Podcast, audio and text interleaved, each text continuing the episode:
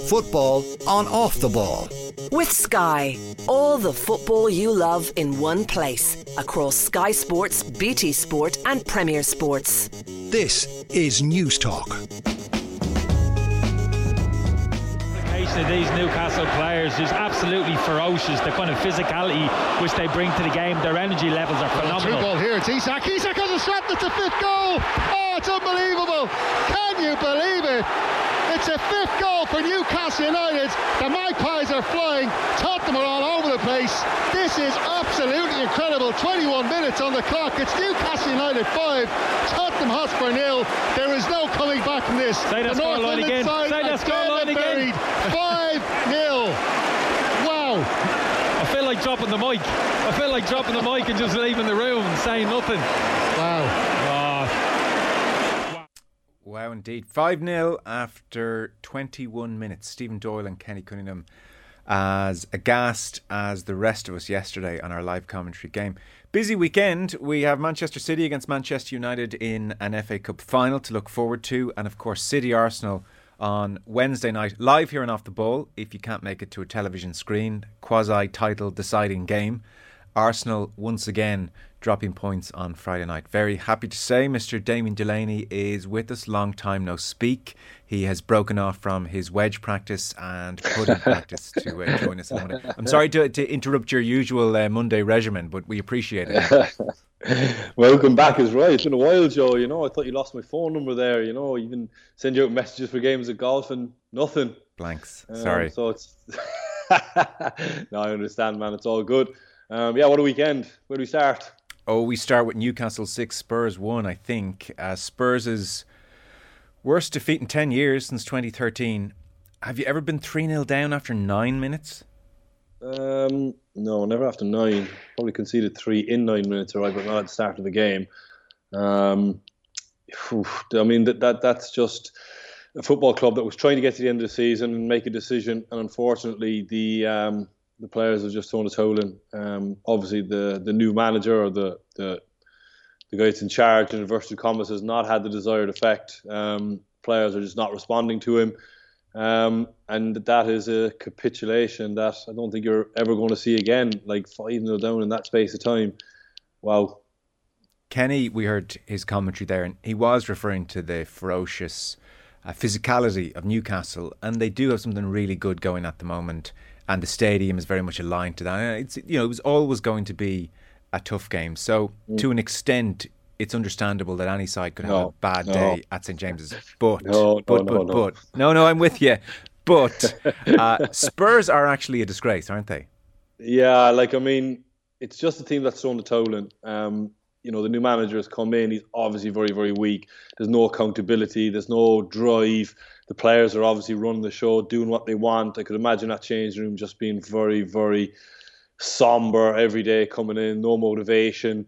Um, timekeeping is probably poor. Players not showing up for gym sessions, just an absolute capitulation. And the new guy has. I mean, we always talk about it. You know, there's this new guy come in, and, and, the players genuinely know he's not going to be there for the long term. You know, we spoke about it before about with Chelsea. You know, will the players throw the towel in? Um, not to that extent, but this guy obviously carries no weight in the changing room. Um, probably just been really nice to the players, told them everything they wanted to hear. Don't worry about it. I'm going to get you in a good place mentally. Um, and that's what you get when that happens. I mean, that is an absolute capitulation of biblical pro- proportions. Yeah. Cristian Stellini is who you're talking about, Conte's right hand man, who they've inexplicably, I think, just left behind. And in the main, up until yesterday, he had very much stuck with Conte's approach, Conte's mm. formation. So yesterday we saw a change of formation. In effect, he took two wingers who had been playing as wing backs and made them two orthodox fullbacks, and uh, yeah. uh, the two boys who uh, you wouldn't say the sharpest uh, of centre backs uh, between them. That was a bold enough move away to Newcastle, given the importance of the game. Why do you think Stellini looked at the situation and said, "Well, now is the time to switch"? Um, well, because probably he, you know, when you sack a manager, you're looking for change. You're looking for a, a fresh impetus, a fresh voice, uh, new ideas, something to stimulate the players' minds for the players to come into training and go, "Oh, that's new, that's different." Um, because Conte got sacked, well, probably because of his rant after the the, the Southampton game, was it? Um, but you're looking for a fresh voice, something different, because the players have obviously switched off, and players have probably tried. Uh, the managers obviously tried it, and it has not worked at all. I mean, it's an absolute catastrophe for him. He changed formation. Now, I'd be the first one to, to, to pick away at formations, and I'd be the first one to to say like, you know, they got this wrong.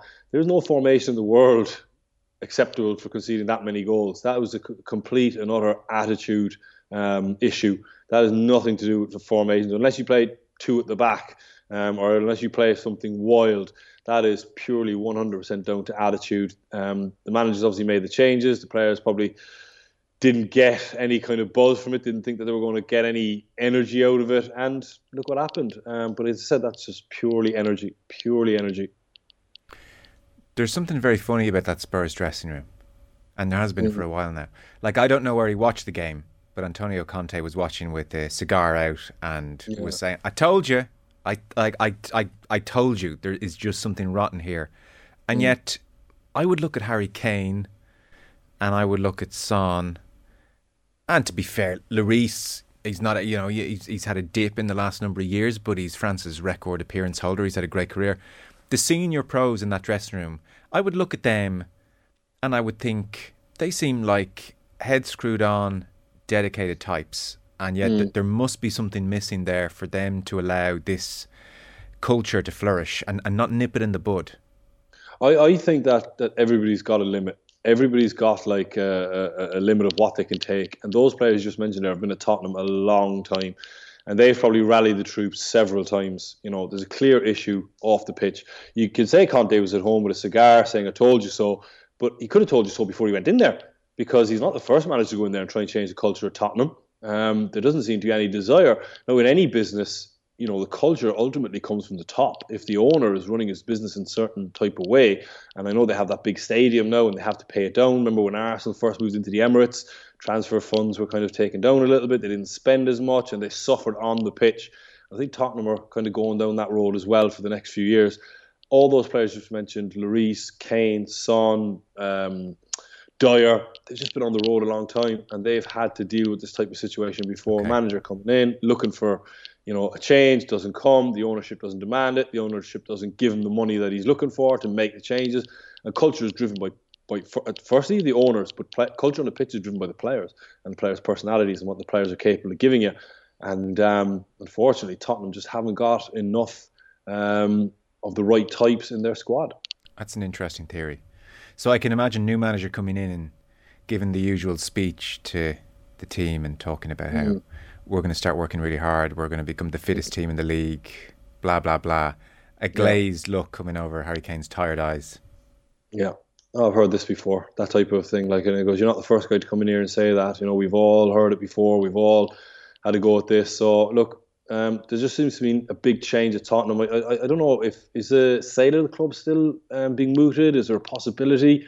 Um, but that just looks like a club that needs to be sold as well, um, and somebody to come in with some fresh, fresh impetus and sign some proper players to change the culture in that squad.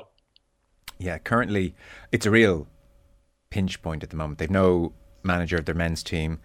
They have no manager of their women's team, and their director of football, Fabio Paratici, has just resigned because he lost his appeal against a worldwide ban in the aftermath of that Juve false accounting controversy. So he's banned for 30 months. So there's nobody really steering the ship aside from Daniel Levy, who really couldn't be less popular. They did have a good thing going under Pochettino. I mean, it did look like the direction of travel was good there. Mm. So he's been gone since November 2019. Mourinho's had a stab. Conte's had a stab. Uh, you forget about uh, Nuno having a stab. I don't know who's likely to come in there next and fix things. I've seen Brendan Rodgers, for instance, being uh, linked to the job. Can you imagine any manager who's out there that would actually put a bit of juice back into Harry Kane? I, I keep talking about Kane. He's into his last year of his contract, by the way, starting next season. That's another issue to be dealt with there'll always be a manager, absolutely, and even top managers will take that Spurs job. When you look at the, the the size of the club that it is, the training ground, the the stadium, there'll always be a manager, an optimist who thinks I can be the one that comes in there and does it. Yeah. Um, Daniel Levy runs that club um, with a tight uh, authority. I'd say that managers will go, even Paratici will go to the owner and say, "Here's a list of players that we want." Um, you know, one, two, three, and then they get, you know, five, six, seven. They yeah. don't. I don't think they ever get the ones that they want because Spurs are saying, well, we can spend 60 million on this guy, or we could spend 40 on this guy. We don't see much of a difference. We're going to go with 41. Um, uh, Harry Kane scores goals, absolutely brilliant. But I think it's time he moved on as well. But, but where does he go now? Um, at his age, who's going to take him in? Um, obviously, there'll always be somebody take Harry Kane, but has he missed the boat for a top, top, top, top team? Like would would would uh, would Liverpool take him? I know they have Darwin Nunez. I know City won't take him now because they have Haaland. Does he go abroad? Bayern Munich are crying out for number nine at the moment. Um, Harry Kane is an interesting one now because a lot of teams, you know, will be looking at him and thinking, how much do you want? He's in his last year of his contract, big wages. Um, that'll be interesting to see how it plays out over summer. Yeah, he's 30 in July. Now, mm. 10 years ago, we would have said, yeah, the end is in sight. I would have thought what we're seeing over the last number of years for particularly elite strikers is Kane should have a really good six years in him still. Um, I think so. He's had a lot of injuries. Um, he's played a lot of mile, a lot of miles on the clock. Played a lot of football. Um, You're not as sure then. Well, look, all I'm saying is that like if you got him for you know last year of his contract, Spurs. I mean, Daniel Levy is notorious for just grinding players down and letting them go on a free. So one more year of of of, of Harry Kane being stuck in that rut. He's 31 then when he comes out of it on a free transfer. Absolutely, someone will take him then. But uh, can he do another year of that Tottenham uh, changing room? Can he do another year of that? I don't think so. If Spurs do decide to sell him, Daniel Levy is still going to want top money for him. There's no way that Daniel Levy is going to do Harry Kane any favours, irrespective of what he's done for the football club. There's no way that he's going to say to him, "Look, Harry, you've been a great servant. We're sorry we failed you, um, but you know you can go for 20 million quid, and you know you got a host of suitors to take you." I don't think that's happening. Um, I think that he's still going to look for like 60, 70 million quid from even in his last year, yeah. um, and hope that someone like a Bayern Munich or a Manchester United will pay it. Um, so that's how we see that playing out. Okay. Uh, do us a favour there. Your collar is hitting off your microphone on your lead, so just uh, zip it down. There we go. Get the Under Armour gear out as well. Beautiful, beautiful. Straight from the range no, that, I, I have no doubt. I have no doubt. I was rushing home to beat the traffic to make this. Uh, yeah, that's Damien Delaney's commute, by the way, on a Monday, everyone, to beat the traffic uh, coming from the driving range. So, and, and just uh, one last one. Did you get a feeling around Spurs, even when you were a player, that there was some soft underbelly that was somehow inseparable from their DNA. I like I, I never know how much to read into a team being no, Spursy. No, not not not the teams that I played against um, at White Hart Lane those last few years with the likes of Dembele in the middle of the park. Um, and um, what was the Kenyan player's name? Um, came from Southampton. Oh my God, his name's just popped out of his head. Wanyama, there you go. Uh, used to be Dembele and Wanyama in the in the middle of, in the middle of the field, and then you always had like Harry Kane at the top end of the pitch, Eriksen floating round, Dele Alli was in his pomp, Kyle Walker, Danny Rose, Vertonghen, and um, Alderweireld. I mean, these are players that were in their pomp, and there was never a sense that you would get anything free from those guys. Perhaps previously, um, I know you always hear a lot of ex-players talk about Spurs being Spursy, yeah. but not that three or four year window where he really had it. But the problem was they needed to evolve the squad um, and they needed to give Pochettino the backs. And unfortunately, what you're seeing now is the fact that they didn't um, stay on top of it. Hence the reason Pochettino's gone. They've kind of chose a cheaper option or just tried to half-ass it, and that's where you find themselves now. And now you've what? What did you say? 2019 he left. That's two, three, four years of just. Um, doing a half measure, um, and that's what you're left with now with Tottenham and no manager. Harry Kane's pushing on in age. Lloris is pushing on, probably not the player that he was. Son doesn't look the player that he was. Dier clearly has fallen off the side of a, a cliff. You know, it's not the first time that he played poorly. Um, so, look, in terms of manager that come in there, geez, throw some names at me there, Joe. Who's floating around? Would they throw 20 million or 15 million a year at Nagelsmann? I don't think Nagelsmann would take it, to be honest with you. I think that he. Um, the thing about managers, they'll always speak. The first thing Nagelsmann is going to do is phone Conte. The first thing Conte do would phone uh, um, Mourinho, you know, because they just want to say, hey, what's going on? What, what are the ins and outs of this club? And they obviously tell them, look, there's an issue. Um, there's a disconnect between management level and ownership level. We ask for certain things, we don't get them. Sometimes we do, sometimes we don't. Um, and winning isn't the, the main priority of that football club. You know, getting the brand new shiny stadium out is the priority. Getting the brand new training ground out was a priority and unfortunately, that's where your money's tied up now for the next number of years. Okay. Uh, I think a lot of us anticipated the Newcastle situation would become a farce for a few years. They'd have all the growing pains that go with big takeover, money being thrown around, harsh lessons being learned, and somehow they seem to have circumvented all of those usual issues. And Yeah. here they are in third place at the moment. United do have a Man United do have a game in hand, level on points with Newcastle, but Newcastle currently in third. And Kenny referred in the commentary clip there to their athleticism, which he called ferocious. Like they do hmm. really come at you in waves. Eddie Howe has done a bloody good job. I I- like. I, I refuse to hear he hasn't. He has done a good job. There's, there's no doubt about that because he would have been under pressure immediately when the, when the owners of that football club bought it. There was an immediate pressure to win games of football. And I remember re- remarking one night in one of the games I did, I said he's probably the most under pressure manager. His first five or six games, if it doesn't go well, um, I, I think they would have moved on from him very very quickly because um, they have the type of finances now to do that. But why would they? He's doing a superb job, and I think the the key reason to that is they stayed away from the the superstar. Um, think Manchester City when they were first bought out by big money, they signed Robinho. Um, a circus rolled into town, and the easiest thing for Newcastle to do would have been that. But they had the core nucleus of a half decent squad, and they've just added nicely to it. Isak, what a great little signing that is, you know, um, as, as well as already having Wilson two superb number nines. Um, and if there was ever a city that can create a wave of optimism, fans that will buy in to what's going on, it's in Newcastle fans. I know that nearly everybody has been to St James's Park um, and witnessed a game, um, or at, le- at the very least been to Newcastle for a stag do at some point, and they know what the type of um, energetic fans uh, and people that Newcastle are, uh, and that club has been starved of success for such a long time. Um, and you could ne- not underestimate the wave of optimism that the belief in that city at the moment. I think I don't think there's any other city like it um, in the UK. If we're going to football matches, they are the most passionate, loudest, difficult um, fans. They travel and they love their team. Yes, they, they can moan with the best of them, um, but why would they know when you look at where they are in the league? It's incredible. And would you subscribe to the notion? I don't know how true it is or not that Eddie Howe almost um,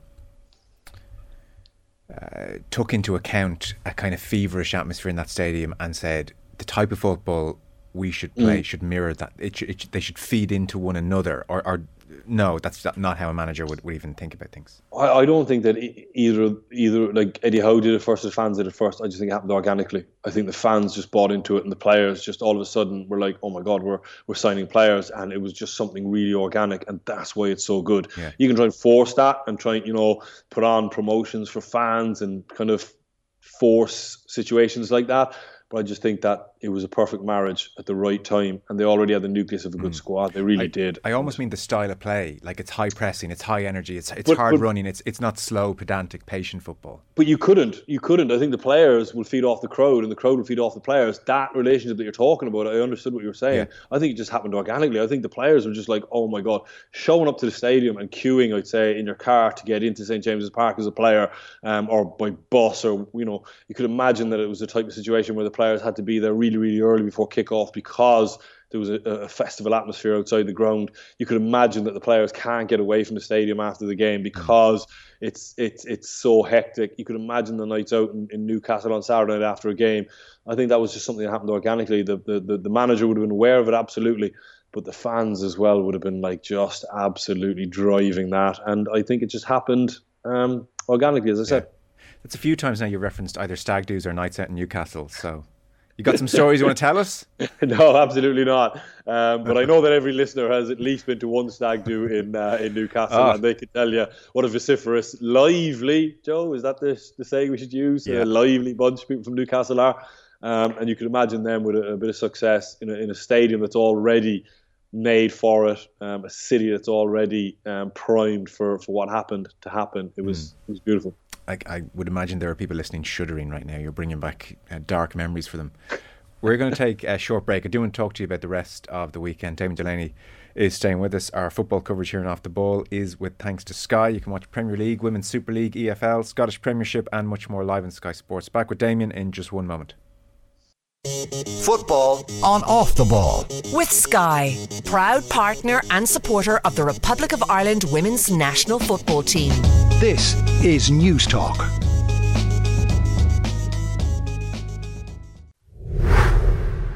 Arsenal legends Paul Merson, John O'Shea, and Wes Brown are coming to Dublin. It's an exclusive off air event. So if you want to be there, get on to offtheball.com forward slash events. Just Eat, the official food delivery partner of the UEFA Champions League. Football on off the ball. With Sky, all the football you love in one place across Sky Sports, BT Sport, and Premier Sports. This is News Talk. You're very welcome back on this Monday evening. Damien Delaney, I'm happy to say, is with us. So we have a Manchester City Manchester United FA Cup final. United will get their chance to hold the treble, which increasingly feels almost more likely than not, I think, in many people's eyes. As for the penalty shootout, there were 12 really good penalties, and then Solly March uh, stepped up with number 13, Damien, and blazed it over, and the Yeah. tears came. And that awful thing when you're walking back, and usually as a footballer, you make a mistake in a game, you have some opportunity to put it right, but it's like the realization, oh, it's over, it's done. Oh my God. And then I was, before I felt too sorry for him, a, a load of people on Twitter put up from December their exit in the League Cup at the hands of Charlton. Solly March hits exactly the same penalty, blazes it over the bar in exactly the same way. And I thought, well, once being a bit unfortunate, Solly, twice is a touch careless. So I don't know. I think you've been a little unfair there. I don't think there's a single player in that Brighton changing room will, will hold him accountable. Would you, Um, take- if, if, if a player blazed one over the exact same way in December and then blazed one over the exact same way in April, would you not have said, No. Solly, mate, just think about going low there, no? no, no, no, no. You couldn't. You're a liar. You- no, I wouldn't. You'd have, you'd have him No. against the wall. I know you. I, I wouldn't, no chance. I think taking a penalty is hard. Like I, you know, I, I've been involved in some games, and I'm thinking it's getting round to me, you know, eight or nine, and I was like, I just don't want to take a penalty. It's just not for me. Um, I would congratulate him and say fair play to you for having the courage to step up again.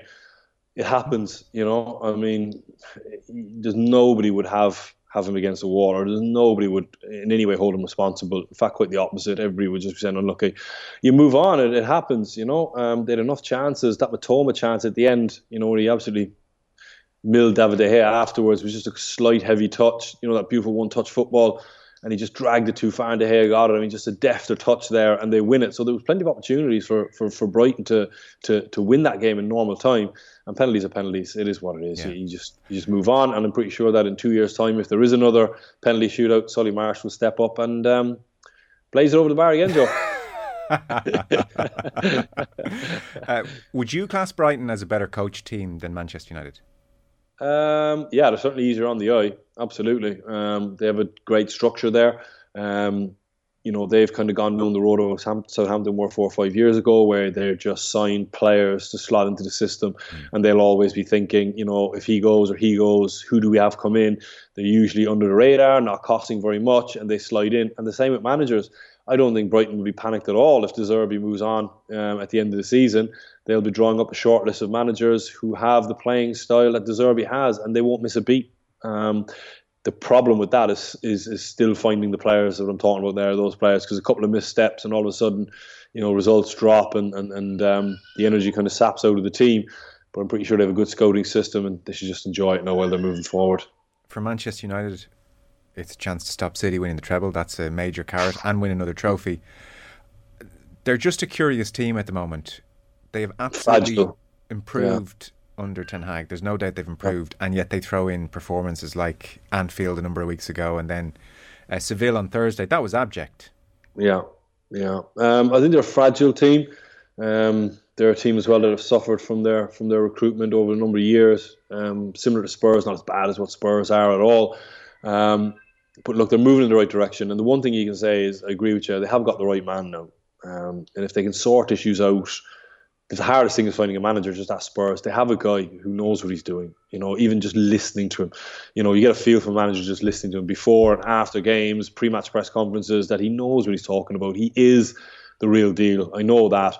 Um, and he's probably doing the best he can with what he has. You cannot legislate for the things that happened against uh, Sevilla. You know, Harry Maguire doing what he does, David De Gea doing what he does, um, the wheels coming off um, against Liverpool, all those instances you talk about.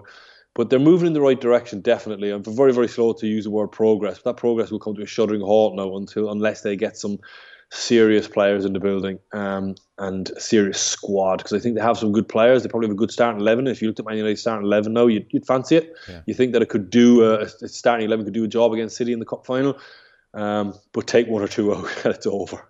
Yeah. Uh, and unfortunately, they've lost three or four. Did you catch any of the Arsenal game on Friday? I didn't know. Did no. you see the goal, the first goal where Ramsdale passed it out to uh, yes. Way, okay, great. Well, then, yeah. by, by way of segue into Arsenal City on Wednesday, yeah. you mentioned the Maguire De Gea mix up. And look, a lot of that for me is on Harry Maguire. I mean, he, he called for it and he dealt with it horribly. But yeah. I would also accept De Gea should have read the situation and just not given it to him. And mm. then, equally in Ramsdale, just to pass it into danger under those circumstances mm. was a needless risk. We're, we're kind of at an interesting juncture with these goalkeepers where they're all infinitely better footballers with the ball at their feet than uh, the generation of goalkeepers you would have mm. Uh, grown up with and played with. However, almost that reading of the play is still like at a six or maybe five out of ten level. They can execute a pass, but they're oh, they're almost not reading situations well enough. But uh, like, uh, so how do you decide what's a good situation or not? You got to remember from David De Gea, David De Gea' point of view, as that ball comes back to him from Harry Maguire, he's getting it out of his feet. He's got no feel for how quickly Sevilla are, are, are closing that triangle that they created around Harry Maguire. And as a as a, a goalkeeper, you're told by your manager, right, that ball's got to go in, right. So if he shells that off the front, they come in after the game or a half time, sorry, and uh, he'll get pulled up on that and say, listen, that's got to go in there. We, are hitting the ball into a 50 50 situation. I agree with you that, like, you know, you, you just can't complain when it goes wrong. Um, David De Gea, uh, if Harry Maguire didn't call for it, I'd say you, you've more of a point. Um, but Harry Maguire looked and put his hand out and asked for it. If you ask for the ball as a player and you get it, you have no get out of jail card. It is 100% on you um, especially when the manager is encouraging. You know, if, if David De Gea is playing for Sam Allardyce and he does that, even if Harry Maguire calls for it, Sam Allardyce is coming in afterwards and saying, I don't care if he calls for it. That is not a, a pass that I'm happy with. That's not a pass that I'm, I'm, going to tolerate. And David Gea gets the blame, but Ten Hag wants it. Um, and Harry Maguire looked for it. He got it. It's 100% on Harry Maguire. Um, he should. If you if you ask for a ball like that, you have to have a plan. You've had a look. You know you're aware what's around you. You can't panic, and if you do panic, you can't just do what you did. Like a couple of times there in my career, sometimes I'd get a ball in a tight situation like that, and there's nothing wrong with going aerially up over the player that ended up intercepting it. So if you panic at the last second and you think to yourself, oh my God, this pressure is way more intense than what I thought it was. Sevilla have closed that gap. And all and by the way, all you're going to see there is I think they were wearing red socks on the night. All you're going to see there is sets of red socks converging on you, and you will get tunnel vision because the first thing you're trying to do is I've got to control this ball. I've got to kill it stone dead. I can't be looking around and controlling this one with my eye off the ball because if this rolls off my foot, they're definitely going to get it. So you have to focus on on the ball. Then you see the red socks converging on you. As soon as you see those red socks and you feel that type of pressure, there's nothing wrong with just going aerially and going out for a throw in and then putting your hand in the air. I mean, yes, you'll probably get ridiculed afterwards on social media. But I tell you what, it's a hell of a lot better than what happened to him. Yeah, absolutely. Um, even for him to call for it, though, there should be like a self awareness. I'm not in a confident enough space to be asking for that yeah. ball. Like there was a degree of like I'm going to fake it till I make it. Look at me asking for the ball, yeah. but you yeah. know, just not comfortable in that situation. Even, even at the best of times, not comfortable. I would not have even been facing David De Gea. I would have been on the half turn, facing up the pitch, and just basically my body language is saying to him, "I want nothing to do with that." And that's why I probably didn't play for Manchester United. Yes, yeah, yeah. Your goalkeeper never saw your face. he saw my body language. uh, Arsenal then. So uh, bad mistake for the first. Gabriel uh, not brilliant with Walcott in behind him for the second. Concede the third from a corner. They rescue a point. Again, in that uh, once been unfortunate, twice careless. Now they're starting to drop points a little too often. Uh, if they if they frame it well enough, they they can obviously get massively up for this game against City. It is still league deciding in many ways. Everything about Manchester City now, though, just looks in a sweet spot, and everything yeah, about that, Arsenal is creaking. Yeah, absolutely. But it can turn, Joe. It can turn on, on, on a moment of good fortune. You know, you and me talk about golf often enough. It's like if you have a four shot lead coming down the stretch of the major and you make a couple of bogeys, and all of a sudden the guy makes a birdie and four becomes one very quickly. All of a sudden you're just looking to you know settle things down. Even a draw um, on Wednesday night you, you, live with, and you say, look, we'll get through this battle. They're not in a good spot at the moment, but they're not losing games. Um, yes, the caliber teams are playing, they should be blowing away, but they're in a difficult spot. You know, we've been saying it from the from the, the get go that the Arsenal team took off at a, a, sprinting pace. There was no way they were going to maintain it. They're having a little bit of a lull at the moment, um, and there's no reason why Arteta can't. This is why you want to know why managers get managers get paid 12, 15 million pounds. It's for situations like this. You know, this is what he, he where he will earn his corn now to settle the players down, say the right things to them touch their soul almost, elicit a response from them, um, elicit a, a, a reaction, um, and just get out there with a draw and then put it back into Man City. Man City still have to win their two games in hand. They've got a big Champions League uh, coming up. I wouldn't be surprised if they dropped a couple of points um, up the road. It's probably going to go to the wire. Um, it would be a shame for Arsenal, and I, and I mean a shame because they've been so good if they just capitulated and ended up finishing third or, or, or fourth even, you know. Um, yeah there's a, there are a few things conspiring. They're certainly feeling the pressure to an extent. Yeah. That's normal. And their squad is wearing a touch thin in that they're missing Saliba a lot. And then someone like Saka, I hadn't realised until recently, he's played every single Premier League game since about May of 21. Mm. So he started mm. close to 80 Premier League games in a row. You throw in 13 England matches as well. He's still playing very well, but he just can't be as fresh. All of these incremental yeah. things add up. Yeah, and they haven't got the same squad that Manchester City have. You look at what Manchester City did during the week, um, and then on the weekend against um, against uh, in the cup semi final, um, what they did, um, you know, they could just rotate in three, four, five players and keep that freshness. But sure, Arsenal have that luxury. Um, but look, Arsenal are untried, untested, regardless of what you're saying. I know there was a big discussion a couple of weeks ago about, you know, if Arsenal blow it now, would it be seen as a failure? And it probably will be labelled a failure. But by the same token, nobody ever expected Arsenal on the 20, what are we now, 24th of April, you know, to be five points clear of City, um, even though City have two games in hand and they're playing them. If any Arsenal fan would have been told that, they'd absolutely bite your hand off. Um, you know, City are one of the greatest Premier League teams that's ever been assembled. They're an absolute juggernaut. They got off to a slow start, but they're fighting on three fronts still. Um, and they have a squad to deal with it, and they're just running them down. You know, it's the equivalent of a a rookie getting run down by a seasoned professional. You know, this Arsenal team will learn from it. I know there's a lot of people out there saying, no, they're a bottle job, and that's what people are going to call them, and that's fine, man. And you can say that if you want, and you might have a point, but I still think this Arsenal team have done brilliant to show the courage that they've shown to get to this point in the season. When you look at where the likes of Liverpool are, when you look at where Chelsea are, when you look at the issues that Manchester United are going through at the moment, this Arsenal team are a joy to watch. They're bright, they're bubbly, um, they've a, a vibrant manager. Um, and they're going to take it to the wire. I hope they do anyway. Even if they get pipped the last couple of games, I just hope they take it to the wire. They'll be back in the Champions League next year. Mm. The stadium will be paid off. They're not suffering the same issues we spoke about with Spurs at the top of the show. Hopefully, some money will be given to Arteta. And, um, you know, people will make the argument that Liverpool won't be as bad as what they are again. Chelsea won't be as bad as what this is the only opportunity they're ever going to get. Well, I doubt it, man. I think once they get into the top four now and those other two don't make the top four, I think that the other two have got an awful lot more to do than what um, than what Arsenal have two last points. Uh, who'd have thought in 2023 as a pundit you'd still be able to cash in on Roy Hodgson stories? He's as relevant as ever. Oh my God. Yeah. What a man. What a man. So I'll come to him in a second. What what was your sense of Vieira and the decision to remove him first of all? Was that the right one? I think it was. You can't um, you, you can't get away from it. You know, I think the three of the last four games that he's in charge for, they failed to have an effort on goal.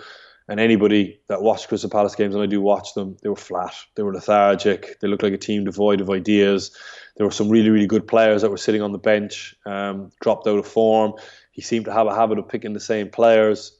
It looked like they were only going one way. I think they failed to have a win in 2023. Um, and I think the owner would have looked at it, and I know Steve Parish, and I know that it would have been an awful decision for him to have to make. But he has to look at it and say, Am I seeing any signs of life because people are saying that he's had a real tough run of fixtures. He's got a good run coming up. Roy Hodgson's had a easier run of fixtures.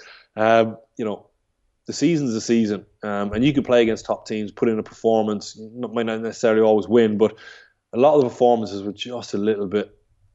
I mean, what's the word I use here Would have been too disrespectful? Just a little bit flat, really. That's probably the nicest word I could use. Um, um, and they never looked like they were going to get a win. And I think the owner would have looked at that and said, "Look, where's the win coming from? I just can't see it. So I need to make a decision here, and hopefully this guy will come in." Uh, it was a huge risk, um, but Steve is an incredibly smart guy. Um, really, really good instincts. Um, really good um, football man, and he made the decision, and he's since been proven right. And I'm delighted for Roy Hodgson. I'm right in saying, as well as obviously being um, just a very experienced, capable set of managerial hands, Hodgson, in your experience, was also pretty good person as well. Your final season, yeah. he was good to you, spoke to you uh, uh, yeah. as a human being, and you weren't necessarily someone he needed to curry favour with for next yeah. season, obviously. Yeah, that, that's what he does. You know, I spoke there about you know Arteta, you know, touching the souls of players and eliciting a response, and that's exactly what Roy would do. Um, you would never sit down, like even you know, Joe. If you sat down with Roy Hodgson for ten minutes, you would leave the conversation just feeling a little bit better, even though you go back over the conversation and you probably have no reason or he said nothing but he just listens to you and he'll look you in the eye and he'll take you on board. And if he disagrees with you, he'll disagree with you, but then he'll tell you why he disagrees with you and he'll explain it in a way that you will actually walk away from the conversation and go, okay, I, I, I don't agree with you, but I see your point of view and at least I was heard. And I think a lot of people, a lot of players feel like they're not being heard, managers don't understand them, they're dismissed. Uh, managers are under enough pressure, not paying them enough attention, and I think that's one thing that Roy will do. Um, he'll just make you feel involved. If you're a U team player and you're sitting in the canteen in the morning, he will go over and have two or three words with you, and he will know how your U team game went on the weekend, how you played, how you had a good assist, something along those lines. Um, and the same with the staff, and that's what he would have done his first morning in Crystal Palace. Would have just went over, and it wouldn't have been fake. A lot of managers will go in there and fake that type of thing, and, and I've had managers that have done that, and you can see straight through it. And you're like, Jesus, first sign of trouble, this guy's going to capitulate. But Roy didn't, um, and that's probably his biggest trait. And then from a footballing point of view, he simplifies it. You know, he simplifies the game, he simplifies everybody's role, and confidence is, is gained from that. Very interesting. Uh, last point, really interested in your thoughts on this. Liverpool were 3 2 winners against Nottingham Forest. There's been so much talk about Trent Alexander Arnold. So, uh, two parts of this. The, the second part is I want to know if you think he could just be an outright midfielder and transform into an outright midfielder. But before that, say he keeps playing his current role. Kenny Cunningham was on yesterday. You heard him at the top, and he we were chatting afterwards, and he was saying he just doesn't like the role he's currently playing, the stepping into midfield, for several reasons. He thinks it curtails how much Andy Robertson can get forward that Robertson almost needs to stay back when Trent's doing that. Uh, secondly, you actually miss Alexander Arnold on the right hand side. There's times he's passing it out to Jordan Henderson out there, and you'd prefer if it was going out to Alexander Arnold. And he, he basically says you're negating the two defining weapons of Liverpool at their best, yeah. Robertson and in Alexander Arnold. So, yeah. so doesn't my, like that. Well, first of all, we probably need a whole other hour, Joe, to delve into this because there's so many good points on it. Okay. Um, and the answer to both your question is no and no. Um, I don't see it as a, a long-lasting thing. They have issues in central midfield, so solve those issues. If you have problems at right back, then go and get a new right back. Um, to switch from from right back to central midfield, um, you would see an awful lot of central midfield players switch to right back, and that is a possibility and it happens regularly. I don't. I off the top of my head, I can't think of a player that's ever switched from right back into centre midfield. Philip All the Lam, issues. Is, that, is Philip Lahm not the big example? Byron? Okay, but I mean, do you realise the football IQ you would have to have to to, to learn a new position? Um, and on top of that, um, Philip Lahm played in, in, in, in a variety of positions. You know, he is probably. I think Pep. I remember off the top of my head said that he was one of the smartest football players he's ever played with. Um, but I suppose to bring it a little bit more more modern, um, Kyle Walker was performing that role for Manchester City, and Pep Guardiola said recently that Kyle Walker get, doesn't give him what John Stones give him. And I think the problem you have with that, just from a structural point of view, mm. is it's a long run from centre midfield to right back. It's probably about 15 yards further. John Stones at the moment probably only has about you know 10, 12 yard run to go from defensive midfielder into centre back, yes. and Akanji stays at right back. Much easier. So yeah. much easier, and I think that's just Pep seeing that that's happening. And then on top of that, John Stones is a natural um, right back. So the problem when you play with inverted fullbacks is on the turnover. Yeah. If your um, right back is in a centre midfield, teams will prepare for that. They'll leave players out on that other side, and it'll become very, very messy, and it'll get exploited. And Kyle Walker, even with all his pace, can't get back in. So that's it from a structural point of view. And, from, and is, from is anybody. That, is, that, is that why Robertson can't just gallop forward as easily? Because Konate is almost on a pendulum, swinging a bit more to cover for Alexander Arnold when exactly he's in that. midfield. And they need three back. yeah. yeah. And you can't you can't play with two centre backs, so Yeah. you're now limiting um, your your role of of, of, of Robertson. Um, but on top of that, I don't think Trent is good enough um, to play in centre midfield. It's not the top games. The likes of Leeds, possibly even Forest. The other day, we we, we covered the game on, on, on, on TV there in Ireland. We clipped a few packages. Receiving the ball at right back with time and space facing the play is a hell of a lot different to re- receiving the ball in traffic in centre midfield. The awareness that you have to have. You think what happened to Harry Maguire when he panicked? There was a couple of instances where Trent received the ball and actually got nicked off him. Um, so even as a short term um, inverted right back reverting to a right back, I don't see it working. And even as a long term, you know, people I've heard the argument made. Um, might have been you maybe or Nathan maybe made it. Um, uh, someone made it anyway that like, oh, he played centre midfield. I'm going, yeah, for the youth team. Oh no, like, I did. I didn't. I, like I, I think it's a big ask to. Yeah, it's huge. Yeah. Okay, I, I, did just service. Someone did anyway. I remember having this discussion with someone before. It might not have been you, so I take that back. Um, I don't know. I can't remember who it was, but like it's it's huge. Playing centre midfield in the Premier League is like incredible. Like even to do it as a flat out centre midfield player, playing centre midfield for youth team um, and playing centre midfield in the Premier League. I mean, it's it's different to playing um, ping pong and, and football. I mean, that's how far away the, the, the gap is. It's just huge. When you've got seasoned professionals seasoned pros, you know, clever pros that'll, you know, look disinterested and chew up the ground and close you down, will offer you passing lanes, and that's what one of the top top centre midfield players do. You know, if you have it as a, as a centre back, the amount of times that like they offer me up a passing lane, I think to myself, oh, there's a passing lane there, and I try to fire into it, but he, he baited me into it, and he just takes two steps to his left and he nicks it as soon as my head goes down. You know, for him to be able to learn all those attributes um, as a centre midfield player is just too much. Um, he's a right back. He's a marauding right back with limited defensive capabilities. The reason he's been shown up is Liverpool aren't the same team as what they were. They don't hold the high line. They back up now to the six-yard box, and all those issues that Trent have are being exposed, where he can't defend the back post. How many times in his pomp did he get caught at the back post? Once or twice a season, and we all went, "Ah, oh, well, as good outweighs as bad. He's at 20 assists or whatever it may be." He's just know he's getting pinned in there more regularly, and the more regularly he gets pinned in there, the more regularly he's going to get caught out. So um, Trent is a marauding right back. Um, he's not a defensive-minded right back, so just replace Fabinho, number one for me, because I think he's done. Um, I think he's fallen off the side of a cliff. Even watching him running, no, he's he's labouring. Well, maybe a touch unfair to think that he's done. He might recover and um, maybe having an off season. I doubt it, um, but he looks really in trouble. Every time I watch him now, he's not covering the ground like he used to. And when you think that when Liverpool were in their pomp, Trent was on the end line crossing the ball, Fabinho would slide across into that pocket and slow down counter attacks. And then you had centre backs that were more than capable of sliding across and snuffing it out, and no one ever got out. Um, so you can't blame him for changing the style. If you want uh, a defensive-minded right back, then you probably should have signed Aaron Wan-Bissaka because he's the inverse of what Trent is, you know, an, an out-and-out right back. But people don't think he gives you enough moving forward. But Trent is probably, uh, Aaron, Aaron Wan-Bissaka is probably the best defensive right back in, in world football at the moment. Uh, we are out of time. That was so good. Thank you so much. Um, a pleasure to talk to you. I know the schedule now is golf, Pilates, dinner, chipping practice, and then read your Bob Rotella notes before bed. I don't want to keep you from that.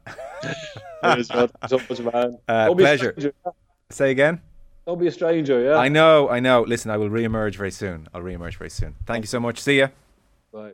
Damien Delaney uh, with us on the line, Premier League player, Republic of Ireland international. Our football show coverage, as ever, brought to you by Sky. Watch Premier League, Women's Super League, EFL, Scottish Premiership, and much more live on Sky Sports.